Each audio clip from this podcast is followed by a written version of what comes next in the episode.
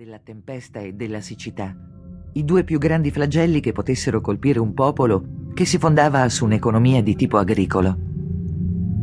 Nella mitologia egiziana, Set uccide a tradimento suo fratello Osiride, il dio dell'oltretomba, che verrà resuscitato da Iside, sua compagna e divinità, simbolo della fertilità. Con il racconto mitologico di Set e Osiride si istituzionalizza anche il tema del fraticidio, che sarà una costante delle religioni e delle tradizioni successive. Basti pensare alla vicenda di Caino e Abele o a quella di Romolo e Remo.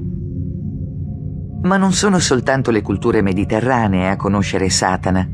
Anche nella tradizione indiana il maligno è presente. Il suo nome è Mara e non è semplicemente il dio della morte, ma anche la divinità del piacere erotico e della libidine dei sensi.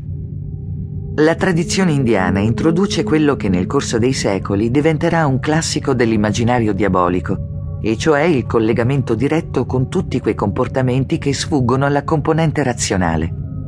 Il sesso, non a caso, sarà l'ambito umano che più di ogni altro verrà associato al maligno, proprio perché la sfera sessuale da sempre rappresenta un ambito che sfugge al controllo razionale. Il maligno nell'antichità viene elaborato e strutturato in maniera organica anche dal profeta Zarathustra, conosciuto anche con il nome di Zoroastro. Vissuto fra l'undicesimo e il settimo secolo a.C. nella regione che corrisponde all'odierno Afghanistan, Zarathustra propose una visione del mondo duale, fondata su due principi contrapposti, il male e il bene.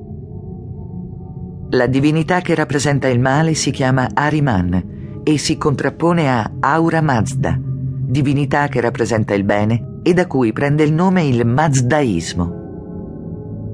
Nella tradizione zoroastriana incontriamo un altro grande classico del maligno.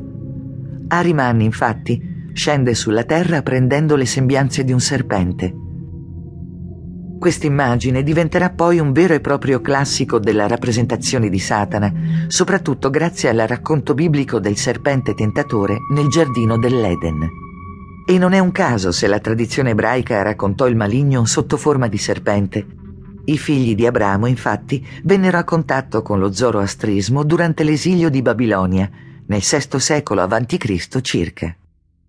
L'esilio babilonese è un periodo duro e molto difficile per il popolo ebraico, che di conseguenza è particolarmente ricettivo alle tematiche negative.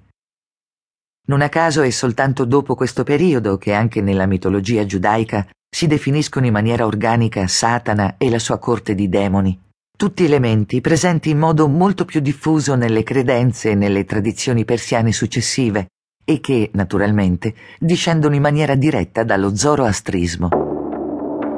Il monoteismo israeliano in questa fase storica non è ancora rigidamente determinato e c'è spazio perché prendano piede figure intermedie, come sono per l'appunto i vari demoni e diavoli nella tradizione orientale.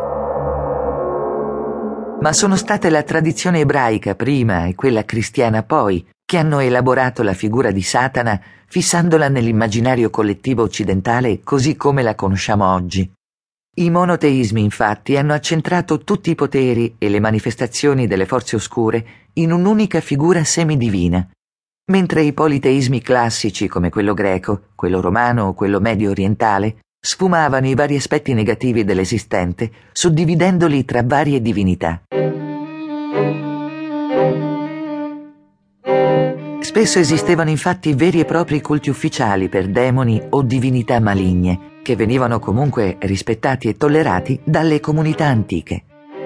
Nel pensiero politeista, infatti, c'era spazio per ogni tipo di divinità, in quanto parte di un unico pantheon condiviso. Questo sistema di pacifica convivenza tra culti e religioni verrà spazzato via dall'affermarsi del cristianesimo e della sua idea di monoteismo. I vecchi riti saranno infatti contrastati dalla nuova religione unica, che ricondurrà ogni forma di pensiero pagano al diavolo e alle sue schiere demoniache. Nasce dunque un'immagine unica anche del Signore del Male, che diventa il ricettacolo dei tanti culti e delle tante superstizioni che si erano sviluppate nel corso dei secoli in tutto il mondo antico. Ai tempi del declino dell'impero romano, il cristianesimo è ormai